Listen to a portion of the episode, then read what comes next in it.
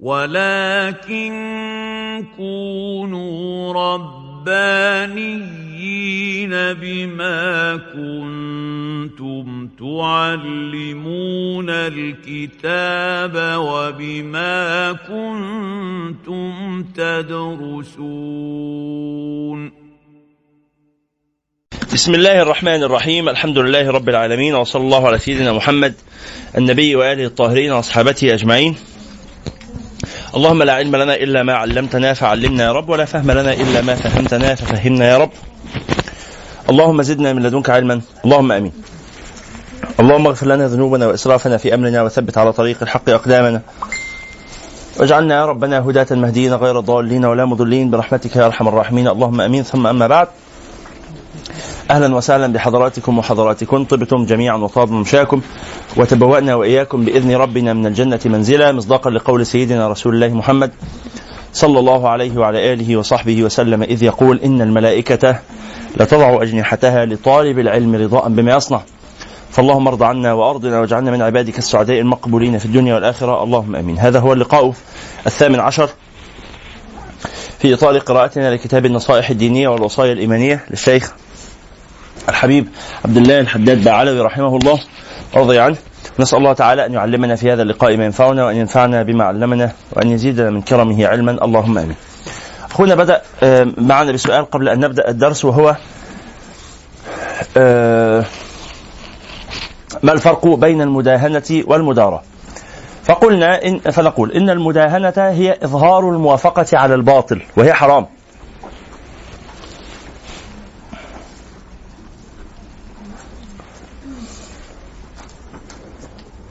دائما، يعني في أي وقت إنسان يعرض أمامك باطل فتقول له والله معك حق وصدقت وتؤيده وتشجعه على ما هو عليه من الباطل، هذا حرام. ناس مثلا فقاعدة بتسخر من واحد فأنت تجاريهم وتعمل زيهم، أو تضحك مثلا، أو تضحك معاهم، أو ونحو هذا، حتى لو أنت مش بتسخر، بس أنت لا، دي كده المدارة. المداهنة إن أنا أوافقه، أتحدث بموافقته، أظهر موافقته، دي المداهنة. أما المداراة فهي أن أسكت على ما يقوم به من الباطل، بدالي بسكت، هو بيعمل الباطل وأنا بعمل نفسي مش من هنا يعني، وهي حرام أيضا، لكنها قد تباح أحيانا إذا كان إظهارك للرفض سيؤدي إلى ضرر كبير غير محتمل بالنسبة لك، فيسعك أن تسكت. ولكن هذا ليس حكما دائما، بل هذا حكم استثنائي.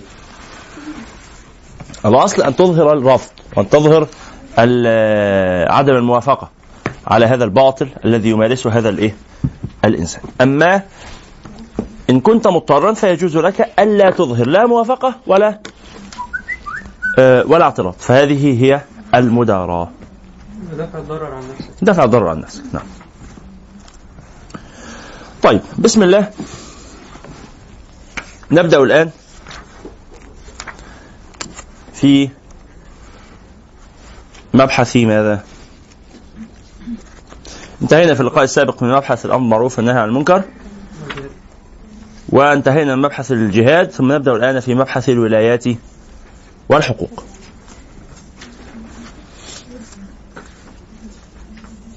قال: ثم إننا نرى أن نذكر هاهنا شيئا يسيرا مما يتعلق بالولايات، فإن هذا الموضع من أنسب المواضع لذكر ذلك. واعلموا معاشر الإخوان، أمدنا الله وإياكم بدوام التوفيق، أن التعرض للولايات فيه خطر.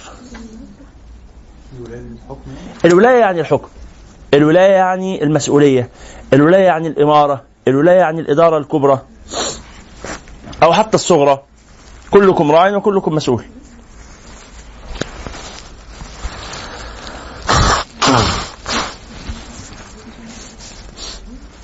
فقال: اعلموا معاشر الإخوان، أمدنا الله وإياكم بدوام التوفيق، أن التعرض للولايات فيه خطر، وأن الدخول فيها والتقلد لعهدتها من أثقل الأمور وأشقها، فينبغي للمؤمن المشفق على دينه الحريص على نجاة نفسه وسلامتها أن يحترز من الولايات ويتباعد عنها ما وجد إلى ذلك سبيلا. اجتهد ألا تتولى ولاية الناس، لأنه مسؤولية، وربما لست من أهل تحمل هذه المسؤولية. طب هو الكلام ده معناه الهرب يعني؟ معناه ده كده هيؤدي الى ان الناس ايه؟ تهرب من المسؤوليه، محدش يعرف يتحمل المسؤوليه واوضاع المسلمين تبوظ. ممكن حد اقل دينا او كفاءه يتقدم مثلا. طيب هنستعرض هذا. الحقيقه المساله خطيره جدا يعني، وهي يعني في شأن الرجال أخطر منها. يعني النساء لسنا متطلعات بطبيعتهن، وبشأن المجتمع والظروف لسنا متطلعات للولايات غالبا طبعا هذا في ليه استثناء، بس الغالب أن المرأة لا تكون متطلعة للولاية بخلاف الرجل. قال: ثم إن من أهم هذه الولايات الإمارة والسلطة، ثم القضاء والحكم، ثم الولاية على أموال اليتامى والأوقاف ونحو ذلك، وفي جميعها خطر. قال رسول الله صلى الله عليه وسلم في الإمارة: أولها ملامة، ووسطها ندامة، وآخرها عذاب يوم القيامة. إيه ده؟ ده شيء صعب قوي. دي ولاية الظلم، ولاية الظلم، الذي يتولى وهو ظالم وهو غير مستحق وهو غير جدير وهو غير أهل، في البداية يلومه الناس، ثم يندم هو على ما حدث، وفي آخرها يعذب والعياذ بالله.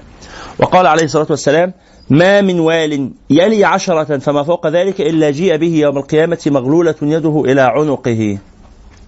الأصل في تولي المسؤولية إنك متهم. موضوع مزعج ومفزع. الأصل في تولي المسؤولية إنك متهم، تيجي يوم القيامة مربوط. ليه؟ أصل تولي المسؤولية ده شهوة. تولي المسؤولية إن أنا يبقى ليا سلطة ويبقى ليا نفوذ ويبقى ليا مكانة، شهوة.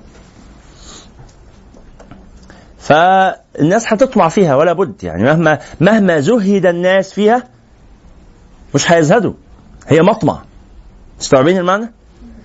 يعني تخيل إنسان جايين يقولوا لك هتبقى وكيل وزارة، ترفض ليه يعني؟ هتلاقي بقى مبررات كتيرة جدا.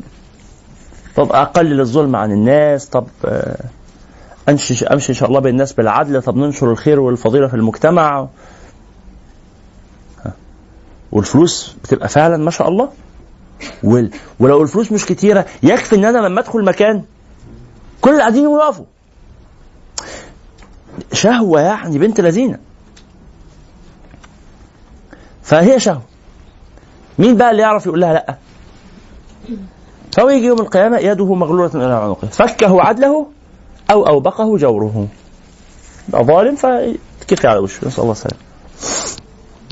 وورد أن الولي أوبقه يعني أهلكه، كما قال الرسول صلى الله عليه وسلم في الحديث: كل الناس يغدو. مين حافظ 40 نووية؟ لا أحد.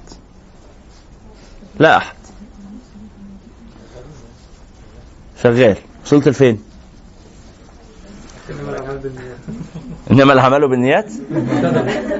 إيه؟ بدأنا نحفظ فيها، وصلنا لفين؟ 5. الحديث الخامس حديث مين؟ طب الحديث الرابع بيقول إيه؟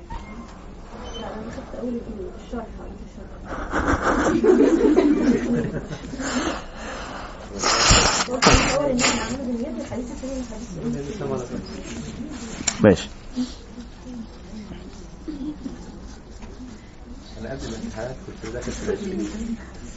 طيب كويس قوي، داخل في 20. في واحد بقى من هذه الاحاديث 20 يقول فيه الرسول صلى الله عليه وسلم: كل الناس يغدو، فبائع نفسه فمعتقها او موبقها. مش جوه 20 كل الناس هطلعنا اللي غلطان؟ لا بأس. شوف كده: كل الناس يغدو، فبائع نفسه فمعتقها أو موبقها.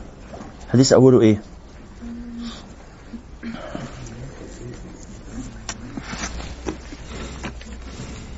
موبقها هنا يعني مغلقها. الطهور شطر الإيمان، ده حديث مين؟ صح كده؟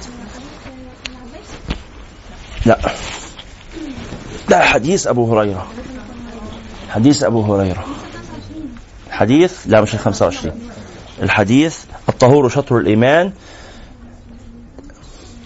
ده حديث لا ده حديث أبو مسعود البدري، حديث أبو مسعود البدري الحارث بن عاصم عن أبي مالك الحارث بن عاصم الأشعري رضي الله تعالى عنه وأرضاه 23 عن أبي مالك الحارث بن عاصم الأشعري رضي الله تعالى عنه وأرضاه قال قال رسول الله صلى الله عليه وسلم الطهور شطر الإيمان والحمد لله تملأ الميزان وسبحان الله والحمد لله تملأ أو تملأني وفي رواية تملأني أو تملأ ما بين السماء والأرض والصلاة نور والصدقة برهان والصبر ضياء والقرآن حجة لك أو عليك كل الناس يغدو فبائع نفسه فمعتقها أو موبقه رواه مسلم. حديث 23. نعم. ف أو يوبقه يعني يهلكه، معتقها يعني منجيها، موبقها أي مهلكها. وورد أن الوالي يوقف على جسر جهنم فإن كان محسنا نجا وإن كان مسيئا انخرق به الجسر فهو في جهنم 70 خريفا. 70 خريفا يعني 70 عاما. العام اسمه خريف، فصل الخريف فصل من فصول السنة، ف70 خريفا شبه 70 صيفا 70 شتاء، هي بس مشهور عند العرب أن تسمية العام بالخريف أحد فصوله. 70 خريفا يعني يفضل يقع في حفرة عمقها 70 سنة، مسافة 70 سنة. هو 70 سنة دي مدة زمنية ولا مدة ولا طول؟ هي 70 سنة مدة طول، بس هي معبر عنها هنا 70 سنة مدة زمنية، بس معبر عنها هنا بطول مسافة، زي لما نقول على بعد 20 سنة في الفضاء ولا 30 سنة في الفضاء ولا إلى آخره. أنا مش هعرف أوصل للنقطة دي غير بعد المدة دي. نعم بالضبط. على سرعة الخيل أقول كانت على سرعة مسير الخيل. نعم. طب يا شيخ هنا يقصد السنة بتاعتنا ولا السنة بتاعتنا؟ لا السنة بتاعتنا. هي مسافة مش بالضرورة نحسبها، يعني احنا مش هنقول طب يبقى إذن هو هيقع من الحفرة إذا كانت ده مش سؤال في هندسة، يعني ده مش سؤال إذا كان في مقذوف ألقي بسرعة كذا من ارتفاع كذا هيوصل لنقطة كذا إيه؟ مين هنا مهندسين؟ 1 2 3 بس. طيب يبقى الباقيين ما لهمش في الموضوع ده، يقعدوا ساكتين، وانتوا ال3 ما تحسبوهاش كده برضه. نعم. وورد أن الوالي يوقف إلى آخره. وورد أيضا لا يودن رجال لو أن ذوائبهم أي شعر رؤوسهم علقت بالثريا بين السماء والأرض ولم يلوا من أمر المسلمين شيئا.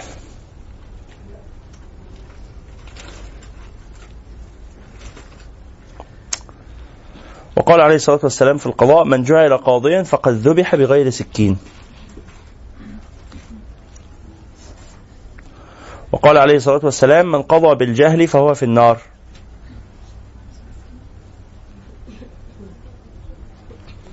ومن قضى بالجور فهو في النار أو بالجور فهو في النار. ومن قضى بالعدل فحري أن ينجو كفافا. كفافا يعني لا كسب ولا خسر، بالعافية.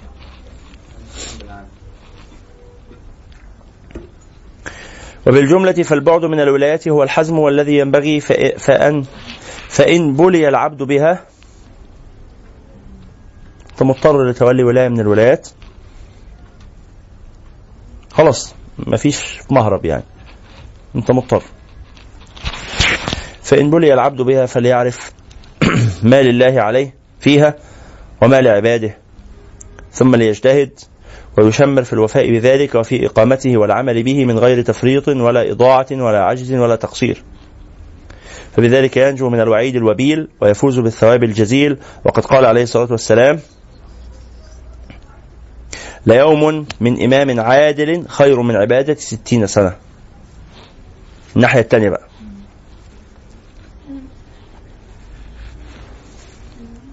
وحد يقام في الأرض بحقه أزكى فيها من مطر 40 صباحا. إن القوانين تبقى مطبقة ده أفضل من النماء الاقتصادي. ليش معنى يعني؟ ليه العملية القانونية أهم من العملية الاقتصادية؟ لأنه لولا انضباط العملية القانونية والسياسية لا تنضبط العمليه الاقتصاديه، لا تنضبط. والله لو جايه فلوس منين؟ يقول لي بقى الخليج، ما الخليجش.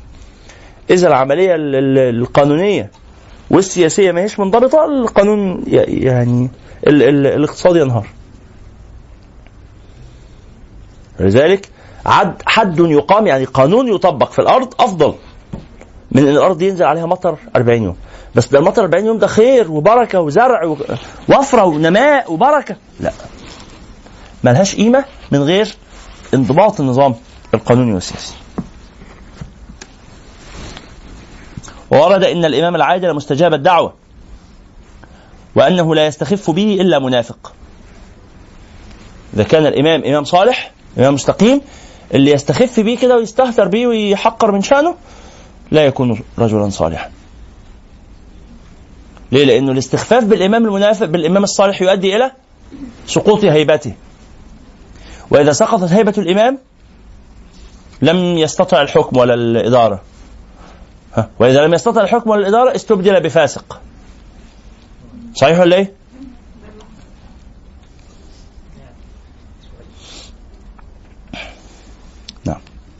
وقال عليه الصلاة والسلام: المقسطون يوم القيامة على منابر من نور على يمين الرحمن، والمقسطون هم أهل العدل والإنصاف.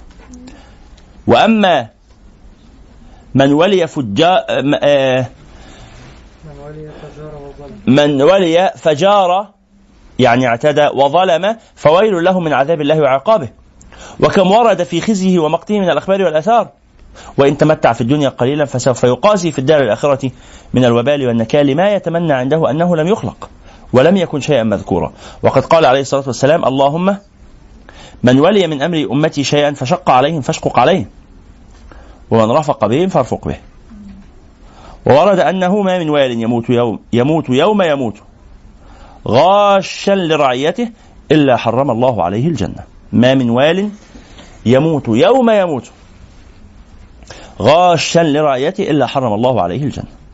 فعليك أيها الوالي الموفق بنصح رعيتك وبالرفق بهم وبحسن النظر في أمورهم، شكرا، وكمال التعهد. عذرا أستاذة، خلاص. نعم، فعليك أيها الوالي الموفق بنصح رعيتك وبالرفق بهم وبحسن النظر في أمورهم وكمال التعهد والتفقد لهم في جميع أحوالهم، ولا تغفل عنهم ولا تلهى، فإن الله سائلك عما استرعاك، وكل راع مسؤول عن رعيته.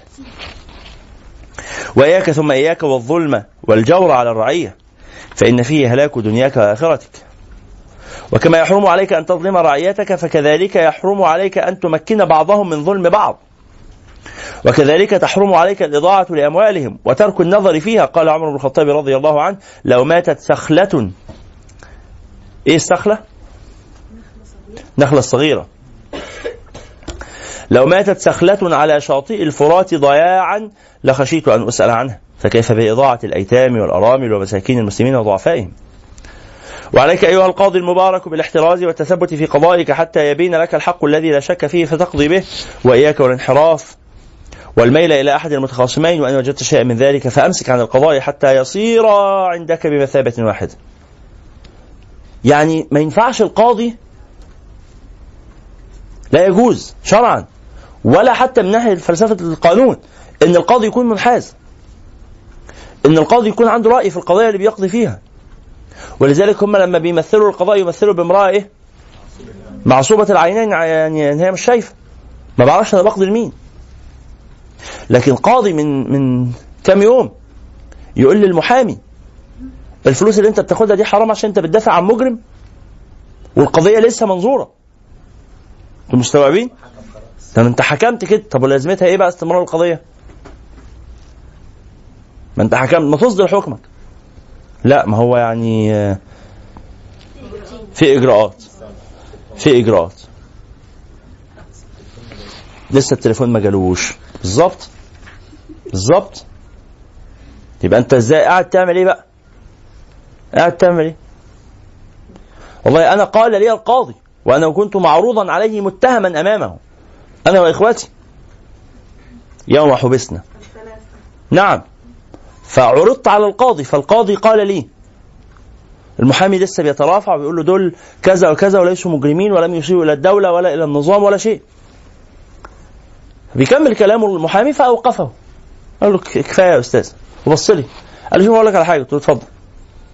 قال لي ان عاجلا ولا اجلا انتوا خارجين، مساله ايام، الورق اللي قدامي هنا القضيه دي فاضيه فاضيه ما فيهاش ادله على حاجه، الورق فاضي مفيش اي دليل عليكم، فانتوا خارجين. القضيه ما قالها الحاجه عشان تبقى فاهم بس ومستوعب الايه الموضوع. هو كانه حس ان المحامي بتوهني او انه يعني بيترافع عشان ياخد فلوس بزياده، فعايز يقول ان الموضوع مش محتاج محامين يعني. فالقضيه ما قالها الحاجه من حاجتين، يا البراءه يا تتحفظ في النيابه وتروح. فقلت له طب يا فندم لما هي القضيه ما فيهاش اي حاجه فاضيه احنا ليه قاعدين خلاص؟ فقال لي والله ما مملكش اخرجك نص كده، تحس ان احرج على دمه عشان انا شيخ ولا ايه ما اعرفش، بس هو قال لي كده، قال لي مملكش اخرجك. ساعتها المحامين خرجوا وكتبوا الكلام ده، كتبوا الكلام ده فضيحه، مملكش اخرجك. وقام اصدر قرار يتحبسوا 45 يوم، وكنا ساعتها محبوسين بقى لنا شهر ونص، فقال يتحبسوا كمان شهر ونص.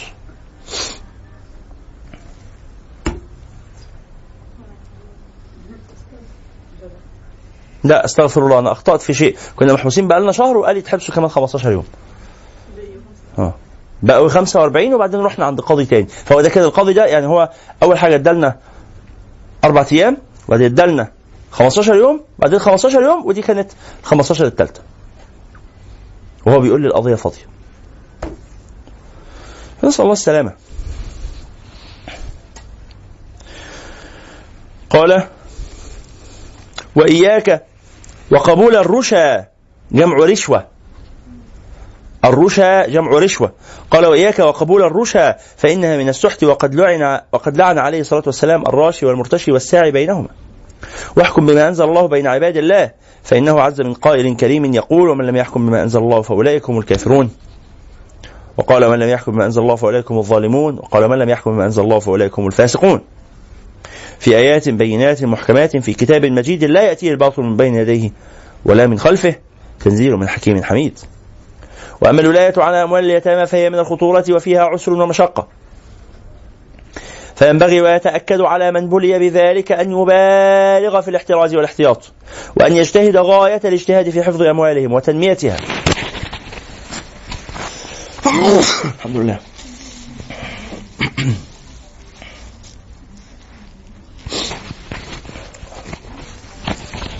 وليحذر من تفريطها وإضاعتها ومن أكلها وتبذيرها، فقد قال عليه الصلاة والسلام، فقد قال الله سبحانه وتعالى وآتوا اليتامى أموالكم ولا تتبدلوا الخبيث بالطيب ولا تأكلوا أموالهم إلى أموالكم إنه كان حوبا كبيرا.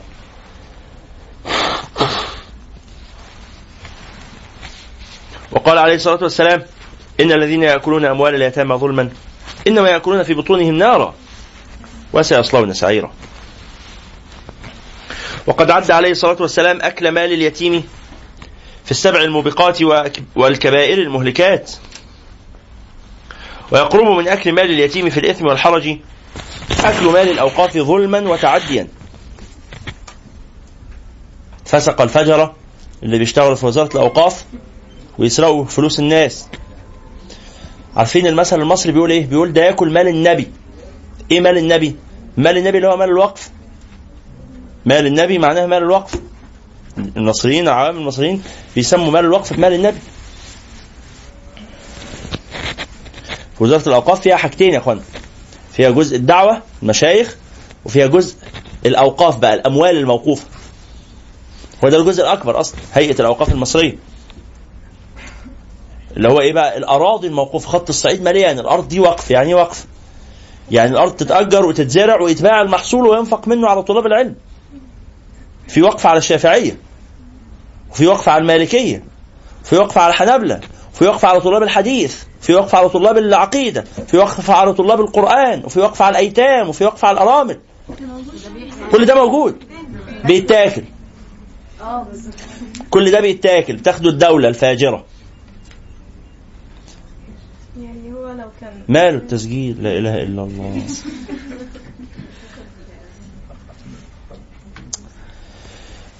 قضية الأوقاف دي من القضايا الخطيرة.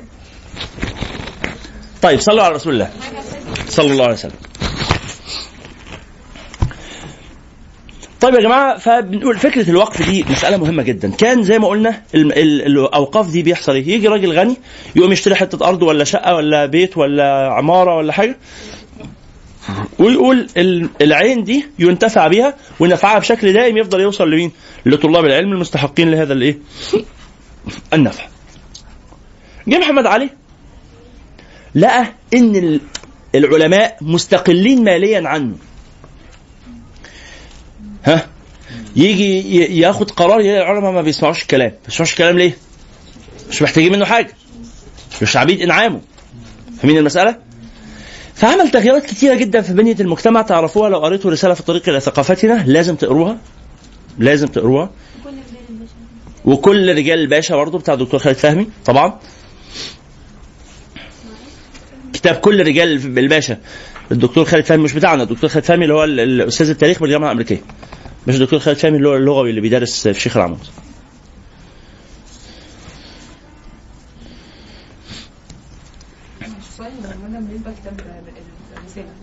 ان شاء الله في لقاء لشرح كتاب الرساله في الموسم المقبل.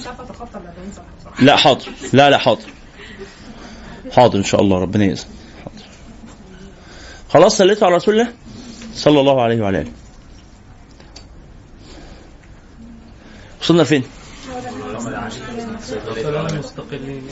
لا العلماء مستقلين. فيعمل ايه؟ قال لهم طب يا مشايخ انا هاخد الاوقاف هي بتاعتكم، بس انا هعمل لها اداره. هو انت يا فضيله الشيخ بتاخد مرتب كام في الشهر من الاوقاف دي؟ قال له والله الاوقاف بتطلع لي في الشهر 5 قرش. قال له طب انا هديلك 10 قرش وانا اللي هدي الاوقاف. فالشيخ قال والله لا، يعني الفكره مش وحشه. فاهمين المساله؟ هو هيديرها افضل وهيعمل لي ربح اكتر. يا طلبه انتوا بتاخدوا كام؟ قرشين. طب انا هزود لكم واخليهم لكم 4 قروش. والله ماشي مفيش مانع. بعد شويه بدا يحصل حاجه مدهشه، هو ضم الاوقاف لاملاك الدوله. اي حد عايز يوقف وقف جديد بيقول له مفيش مانع يلا اوقف وانا حدير، بنظريه الاحتكار بتاعت محمد علي ان هو الصانع الوحيد والزارع الوحيد والتاجر الوحيد والى اخره. فالناس عماله توقف وهو بيقبل الاوقاف، وعماله فعلا الاوقاف تربح. بس بقى بيعمل حاجه مدهشه، بدل ما بيدي المشايخ وطلاب العلم ارباح الاوقاف بيديهم مرتب ثابت. المرتب الثابت في الاول كان كبير مقارنه بالربح، بس لما الدنيا عماله بتتطور الربح بيزيد والوضع الاقتصادي العام في البلد بيزيد والمرتبات ثابته. فاهمين المساله؟ فبداوا يروحوا له المشايخ يقولوا له، طبعا بدا الموضوع ده على مدار سنين طويله، لا المرتبات لازم تزودها لنا شويه. قال مالكوش عندي حاجه، امشي نجرب اطلع بره انت وهو. كان في الاول كان بيروح لشيخ الازهر محمد علي، ما كانش بيعرف يقرا ويكتب لما تولى الاماره، كان بيروح لشيخ الازهر يوميا بعد العشاء، والشيخ يقعد على الكرسي ومحمد علي يقعد على الارض. فالشيخ يقول له، الشيخ عبد الله القوي يقول له اجلس هنا على الكرسي اللي جنبه، يقول له لا هذا مقام العلماء، يقعد على الارض. ولما يخلص درس يقوم بايسه في ركبته وقاعد على الارض كده، فبيبص عند ركبته ويقوم. وقعد كده 5 سنين. بعد 5 سنين لما حصل الموقف بتاع القصه دي، قام طرد العلماء وشتمهم وقال لهم انجروا اطلعوا بره وعلى انكم اعملوه. طبعا ما عندهمش حاجه يعملوها، ليه؟ خلاص مرتبهم في ايديه، وهو اللي في ايديه الاداره، وهو اللي في ايديه الجند، وهو اللي في ايديه كل حاجه. فبداوا يكلموا الناس بقى عن اهميه الصبر ونستحمل وان شاء الله يعني ايوه بالظبط، كل رغيف بعيش ناشف وكده. خلاص جه بقى عمك عبد الناصر، انا عمل ايه؟ قال لك طيب من هنا ورايح ما ينفعش اصلا حد يوقف جديد. فلغى نظام الوقف. يبقى محمد علي ضم الاوقاف لاملاك الدوله، عبد الناصر عمل ايه؟ لغاها اصلا، قال ما حدش بعد كده الموضوع الوقف ده خلصنا منه، والى يومنا هذا هو الوضع كده. ايه يعني خلصنا منه؟ طب ليه حتى بيزود لك ارباح؟ لا معلش، بس ده بيزود قوه المجتمع. انا مش عايز المجتمع قوي، انا عايز الدوله هي اللي قويه. عارفين رباعيه دوله قويه مجتمع قوي، دوله ضعيفه مجتمع ضعيف، دوله قويه مجتمع ضعيف، مجتمع قوي دوله ضعيفه. فأنا عايز دولة قوية المجتمع قوة المجتمع بتهدد قوة الدولة. هو فهمها كده، والأوقاف فعلا ضمانة لقوة المجتمع. فاهمين المسألة؟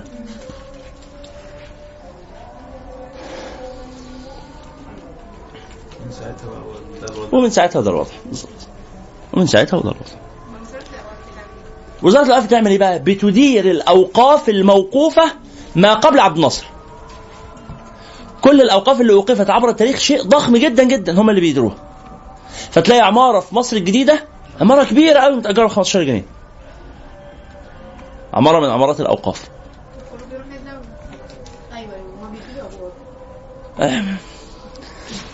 صليتوا على رسول الله. مين بقى ماسك هيئة الأوقاف المصرية؟ مجموعة من اللواءات المتعاقدين. ودي بقى نقطة يعني اوعى مالهاش علاقة بالمشايخ، والمشايخ مش ممكن يقربوا منها. المشايخ دول المنظر كده والعمم من بره، دول المشايخ الخطباء والبتاع. جوه وزارة الأوقاف في قسمين، الدعوة وده اللي بيبان لنا، وهيئة الأوقاف ودول جيش. دول ما نعرفهمش ولا هنعرفهم. فهمتوا؟ نرجعه ازاي بقى؟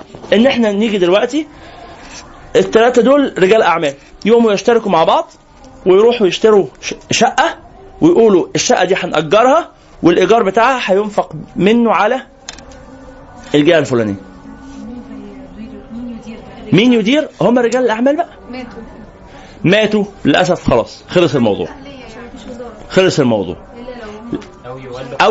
أو يقولوا لأبنائهم، فهيفضل كأن ال 200 جنيه أو كأن ال 2000 جنيه الإيجار دول كأنهم تبرع شهري. يعني مش فاهمين المسألة؟ يعني للأسف هو مفيش حل، بس هو ده. فهمتوا المقصود؟ يعني ده أفضل حاجة، إنه نقول لرجال الأعمال بدل ما تتبرع للجهة الفلانية دي، أنت عايز تتبرع لمستشفى سرطان الأطفال، بدل ما تتبرع لمستشفى سرطان الأطفال ب 10000 جنيه لا، هات ال10 بتوعك والتاني يجيب ال10 بتوعه والتالت يجيب ال10 بتوعه ونحط ال30 على بعض ونفتح بوتيك. ها؟ نفتح بكلام جد، نفتح مطعم، نجيب عربية كبدة، ها؟ نجيب عربية فول. عربية الفول اللي هنجيبها لصالح مستشفى سرطان الأطفال أول حاجة اسمه بس من غير هزار، عربية خضار ماشي.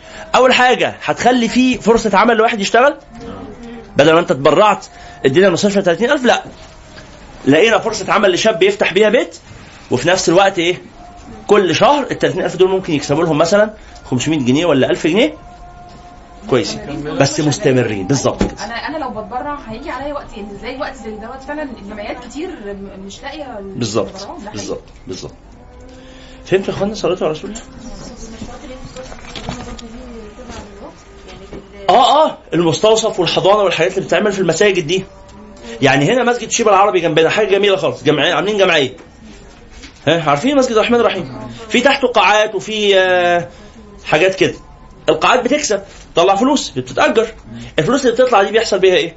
الراجل الباني ده جزاه الله خيرا بدل ما يجي كل شهر يتبرع للمسجد ده بفلوس، قال لا، القاعات دي هتجيب لنا في الشهر 30-40 ألف جنيه، هم اللي هيصرفوا على المسجد، على الموظفين وعلى النظافه وعلى الصيانه وعلى الكهرباء وعلى الحاجات دي كلها. فيبقى هو ايه؟ اتبرع بمبلغ مرة واحدة وخلصنا وخلاص، هو بيشغل نفسه بنفسه. فكرة جميلة. فهمتوا المقصود؟ وبتزيد الأسعار من الحاجات اللي بتأجرها دي، بتزيد أسعارها مع الوقت مش متأثرة بحاجة، خلاص هي مع نفسك عملنا حاجة وسيبنا شغال، بدل ما ينزل نفسه بأرقام وبتاع. بالظبط. ممكن يتضايق أو حاجة. بالظبط. لو جه في وقت اتزنق معرفش يصرف، المسجد يحصل له ايه؟ حاله النظافه فيه تسوء، اللمبه اللي تبوظ اهلا وسهلا شكرا جزيلا، ده اسمها ايه؟ حوافز بنقول عليه شكرا يا استاذ، جزاكم الله خيرا. وعليكم السلام، زي الحال، جزاك الله خير استاذ، زي الحال الحمد لله، وحشنا فينك، اهلا وسهلا الحمد لله على السلامه، مفتقدينك، معانا الفتره الجايه ولا بتسلم بقى؟ جيش اهلا وسهلا، اتفضل استريح معانا 5 دقايق عايزينك. بس بنجيب في سيرتكم دلوقتي، انت في سلاح ايه ولا في انا في قوات جويه، وهنا قريب الحمد لله. قوات جويه الماظه، سلاح نفس قوات جويه. انت في اي حته؟ انا هنا في مصر الجديده. خدمتك في مصر الجديده. طيب فاضل لك قد ايه؟ لا لسه بقيت السنه بس ان شاء الله معاك. اللهم استعان. مع انت اجازتك ايه ولا نظامك؟ جمعة وسبت من كل اسبوع اجازه. فانا عرفت ان الجمعه شغال في مصر الجديده صح. مظبوط. وانا مخلص 2 وداخل على 3. الله اكبر. مستنيينك الجمعه اللي جايه الساعه 8 الصبح ان شاء الله. ربنا يرضى عنك. الحمد لله على السلامه، والله فرحتني، الحمد لله انك رجعت بخير، نشوفك على خير ان شاء الله. سجل اسمي بقى النهارده، سجل اسمك مع الاداره ونستناك الجمعه اللي جايه ان شاء الله. ربنا يرضى عنك يا رب ويحفظك. اتفضل يا سيدي مع الف سلامه. وعليكم السلام ورحمه الله وبركاته. القوات الجوية. الحمد لله الحمد لله. تفضل. مصر الجديد. صليت على رسول الله. خلاص انت بتبص للراجل في حاجاته ولا ايه؟ حرام عليك.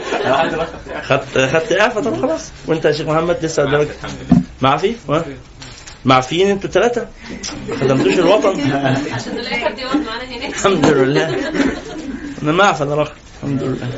صليت على رسول الله. انتوا عارفين عندي عيوب خلقيه. الحمد لله عندي عيوب خلقيه شديده كمان الحمد لله. ايه لا تؤهلني بالظبط لفك فتيل القنبله. المهم خلاص يا اخواننا الكرام صلوا على سيدنا النبي صلى الله عليه وسلم. نرجع تاني نقول ويقرب من أكل مال اليتيم في الإثم والحرج أكل مال الأوقاف ظلما وتعديا فينبغي الاحتراز من ذلك وغايته التوقي عنه ومن توليها رأسا إثارة للسلامة وبعدا عن مواضع الخطر ومظان الحرج والله أعلم. وكما يجب على الوالي العدل في أهل ولايته ومجانبة الظلم والجور عليهم والإضاعة والإهمال لأمورهم فكذلك يجب على الرجل في أهل بيته العدل والإنصاف واجتناب الظلم والإهمال فإنهم رعيته وله الولاية الشرعية عليهم. وقد ورد أن الرجل يكتب من الجبارين وما يملك إلا أهل بيته أي فيظلمهم ويجور عليهم. واحد ما عندوش غير عياله اسمه جبار جباره وله وزير وله أمير وله إمبراطور وله رئيس وله ملك وله بس متجبر عليهم والعياذ بالله. نسأل الله تعالى اللطف والعافية والتحقق بالتقوى والاستقامة ولا حول ولا قوة إلا بالله العلي العظيم. واعلموا معاشر الإخوة أن يجعلنا الله وإياكم من البارين المحسنين القائمين بحقوقه تعالى وبحقوق عباده ابتغاء وجهه ومرضاته أن بر الوالدين وصلة الأرحام والأقربين وحسن القيام بالأهل والعيال والمملوكين والإحسان إلى الجيران والأصحاب وسائر المسلمين كل ذلك مما أمر الله تعالى به وحث عليه ورغب فيه وندب إليه ونهى عن تركه وإغفاله وتوعد على إضاعته وإهماله. أما الوالدان فقد أمر ببرهما والإحسان إليهما ونهى عن عقوقهما وهذا تقرؤونه. ثم قال في بداية الفقرة التي بعدها واعلم أن بر الوالدة أضعاف بر الوالد كما ورد في الحديث ولعل السبب في ذلك ما تقاسيه الوالدة من الحمل ومشاقه ومشقة الوضع ومؤونة الرضاع والتربية ومزيد الحنانة والشفقة والله أعلم. وقد قال رجل للنبي صلى الله عليه وسلم من أحق الناس بحسن صحبتي أي ببري وصلتي فقال له أمك قال ثم من قال أمك قال ثم من قال أمك قال ثم من قال أبوك. ثم قال في حقوق الأولاد ثم إنه ينبغي ويستحب للوالدين أن يعينوا أولادهم على برهم بالمسامحة وترك المضايقة في طلب القيام بالحقوق. يعني يقول للآباء وأنتم بتتعاملوا مع أبنائكم سيبوا لهم مساحة ما تفضلوش تغلسوا عليهم كل شوية بطلبات ما يقدروش يعملوها كلها فتشعروا بأن هم ليسوا بارين بكم. أعينوهم على بركم بالمسامحة وترك المضايقة في طلب القيام بالحقوق. يعني أنا أمي والله جزاها الله خيرا أنا مقصر في حقها تقصيرا شديدا ومع أن مفيش وقت للذهاب لزيارتها وودها. ماشي تفضل. نصار موجود؟ ولا يوجد وقت للأسف يعني رغم أنه يعني بيتها قريب من بيتي ولكن لا أستطيع الذهاب إليها مثلا إلا مرتين في الأسبوع وكان ينبغي وواجب علي أن أروح لها كل يوم الحقيقة واجب علي أروح يعني بين بيتها وبيتي 10 دقايق فواجب علي أروح لها كل يوم ولكني يعني أذهب أعود إلى بيتي في الساعة 2 صباحا بعد منتصف الليل وأنزل صباحا في الساعة 10 فلا يوجد وقت حتى للنوم يعني أمس نمت في 3 واستيقظت في 5 عشان عندي درس الساعة 6 الصبح في البيت. فأمي تعلم هذا الجدول الممتلئ فكل ما أكلمها وأعتذر لها وأقول لها مش عارف أجيلك فأجد منها إيه مسامحة ولا يهمك ويعني ربنا يعينك على شغلك وحياتك والطلبة اللي معاك وتفضل إيه تدعي لي فأشعر بعد ما أخلص المكالمة معاها إنه الحمد لله مش تحسسني بقى إنك ما أنت ما خلاص بقى أنت ما لو ليك أم كنت سألت فيها ما تعملش معايا كده فأشعر بالرحمة وبعدين يجي يوم أبقى مروح متأخر مثلا بدري شوية بالنسبة لي بس هو متأخر بالنسبة للمجتمع مثلا الساعة 12 بالليل فهو ده بدري فأقول لها أنا مروح دلوقتي أعدي عليك فما ترضاش، يقول لا روح الحق يعني عشان تنام لك شويه. طب هو لا لازم اجي اسلم عليك وبتاع، فاصر. فاول ما اطلع زي ما تكون مش طيقاني يعني بتسربني، انا عارف ان هي نفسها اقعد اكتر، فاهمين المعنى، لكن هي مشفقه عليا وعلى زوجتي وعلى بيتي، فاجد منها هذه المسامحه. فدي ام بتعني على برها، فهمتوا المقصود؟ بخلاف ام تانية وضع صعب، وضع صعب، ما الواحد ما يتمنى لها الرضا وهي ما بترضاش. قال وليحذر الوالدين كل الحذر من الدعاء على ولديهما العاق فإن ذلك يزيده ضررا أو فسادا وعقوق، حتى لو راد عاق ما تدعيش عليه، ادعي له ربنا يهديه. قال ثم إن للأولاد على الوالد حقوقا وذلك في القيام بكفاياتهم ما داموا محتاجين إلى ذلك، وفي تأديبهم وحسن تربيتهم وهدايتهم إلى الأخلاق المحمودة والصفات الحسنة والخصال الجميلة، وحفظهم وصيانتهم من أضداد ذلك، وتحسين أسمائهم، وأن يختاروا لهم الأمهات المباركات من المنابت الحسنة الصالحة، كما قال عليه الصلاة والسلام تخيروا لنطفكم الأكفاء فإن العرق دساس. لما تيجي تتجوز اختار واحدة تصلح أن هي تكون أم لأولادك. نعم، العرق الأساس يعني الأم على حسب طباعها غصب عنها من عروقها حيتسرب هذه الطباع إلى الولد، فلو هي خبيثة ولئيمة الولد هيبقى خبيث ولئيم. العرق الأساس يعني ساري، يعني نافذ، عرقها دمها، ها الولد ده بيصنع من دمها، الولد اللي بيتكون ده مخلوق من الدم بتاعها. يعني ده خاص بالمرأة بس الحديث ده؟ أيوة، يعني النبي بيقول بيخاطب الرجال بيقول لهم تخيروا لنطفكم، يعني هو بيقول للراجل وعليكم السلام ورحمة الله وبركاته، ادي للناس اتفضل جزاك الله خير، خد الطبق ومرر، يعني كل واحد ياخد الطبق بارك الله فيك، زود يا شيخ زود، ها كل واحد ياخد اكتر من واحده، اكثروا يلا عندنا حوافز. الأوقاف أتت أكلها. إزيك يا يوسف حبيبي، إزيك كيف حالك بارك الله فيك. يعني هي الأم ولا قصدها العلاقة بالسحنية وأهلها وممكن الصنايع فين الصنايع؟ لا يعني ما فيش حد يجيب حوافز ويرجع يقول لهم هات الصنايع ورا بقى، ارجع للصف الأخير وهم يوصلوا لبعض. بس شكرا جزيلا، رجعوا له الصينيه بقى عشان الباقيين. خد يا شيخ جزاكم الله خير. لا لما اخلص انا يعني يسيب لي بقيه الكيس. صليتوا على رسول الله، زودوا خلوها عندكم لكل تاني، الولاد ياكل تاني. كنا عايزين نتكلم في الموضوع ده من قبل كده. ايوه الباب ده اتاخر قوي خليه عندكم يا علاء، صحيح حطيه جنبك وراك لما نقوم لصلاه العشاء. خلاص صليتوا على رسول الله صلى الله عليه وسلم. تخيروا لنطفكم فان العقد دساس، يعني يا ايها الرجل اختار هتحط النطفه بتاعتك فين، بس ده المقصود. فلا الحديث الاثنين خطاب موجه للاثنين. لا يعني هو ان هي بيختارها، يعني لو اهلها فاسدين وهي صالحه دي اسمها خضراء الدمن. قال رسول الله صلى الله عليه وسلم اياكم وخضراء الدمن، قال قالوا وما خضراء الدمن يا رسول الله؟ قال المراه الوضيئه في المنبت السوء، شكلها حلو شكلها جميل بس هي نابتة في منبت سوء، فهي أمها منافقة وفاجرة وأبوها منافق وفاجر، هي هتطلع يعني زيهم بقية الكلام بس، فهتطلع هي هتبقى زيهم.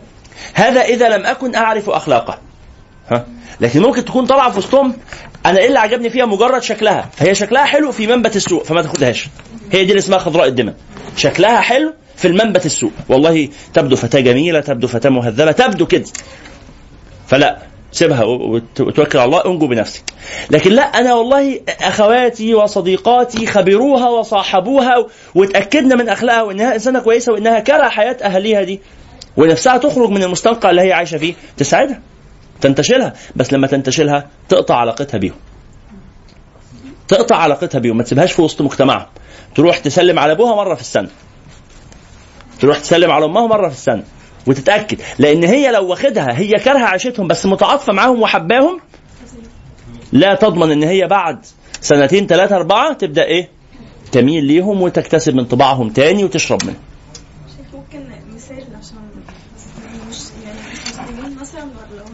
لا لا فجار على حسب بقى درجه يعني بيعملوا ايه. ام واب مثلا بيشربوا الخمر والعياذ بالله، بتاع ده عصاه ما بيصلوش مرتشين طبعا. حتى لو غير مسلمين يا اخوان، لو غير مسلمين بس هم كفار ومحترمين، يعني امها كافره لكنها حصان يعني، وربنا قال كده، قال والمحصنات من الذين اوتوا الكتاب من قبلكم، مش عشان هي كافره فيبقى يجوز انها تزني، لا، امراه عفيفه، امراه حييه، امراه مؤدبه، امراه صاحبه كرامه ونفسيه راقيه. ماشي؟ فهمتوا المقصود؟ المقصود هنا الاخلاق. نعم. ثم تحدث عن صلة الأرحام فنتجاوزها، تقرأونها إن شاء الله. وتحدث عن فضل النكاح، نقرأ بس أسماء الفصول يعني. تحدث عن فضل النكاح تقرأونه. وتحدث عن الإحسان إلى المماليك والجيران، صفحة 299. فينبغي أن نحسن إلى جيراننا وإلى الأرقاء الذين، الأرقاء طبعا يدخل معها الإيه؟ الخدم في الزمن المعاصر، الشغال والسواق والشغالة ونحو هذا. نعم. وسأتحدث عن حق المسلم على المسلم، ودي الايه الحقوق العامة والولايات العامة. الحقيقة مبحث الولايات والحقوق هذا مبحث نفيس وجليل ويحتاج الى يعني كلام طويل جدا، ولكن يعني لم يسمح الوقت به، فلو سمحتم تتفضلوا بقراءته، ولعل الله سبحانه وتعالى ييسر لنا لقاءات اخرى لاستكمال الكتاب في الموسم المقبل. انتهى هذا الموسم من شيخ العمود، دي آخر أسبوع في موسم الشتاء، فهناخد أجازة الأسبوعين اللي جايين عشان نستقبل موسم الربيع إن شاء الله. فإن قدر ربنا وكانت هذه الدورة من الدورات اللي مكملة معانا في موسم الربيع هيكون شيء طيب، إن لم يقدر الله سبحانه وتعالى فيبقى استكملوا، أنا أنصحكم بهذا وألح عليكم فيه، استكملوا قراءة الكتاب، خصوصا المبحث اللي فات ده اللي هو مبحث الولايات والحقوق، مبحث مهم جدا ونافع، ونسأل الله تعالى أن يعلمنا فيه أو به ومن الكتاب كله ما ينفعنا، وأن ينفعنا بما علمنا، وأن يزيدنا من كرمه علما، اللهم آمين. جزاكم الله خيرا، سبحانك اللهم وبحمدك، أشهد أن لا إله إلا أنت، أستغفرك وأتوب إليك، والسلام عليكم ورحمة الله وبركاته.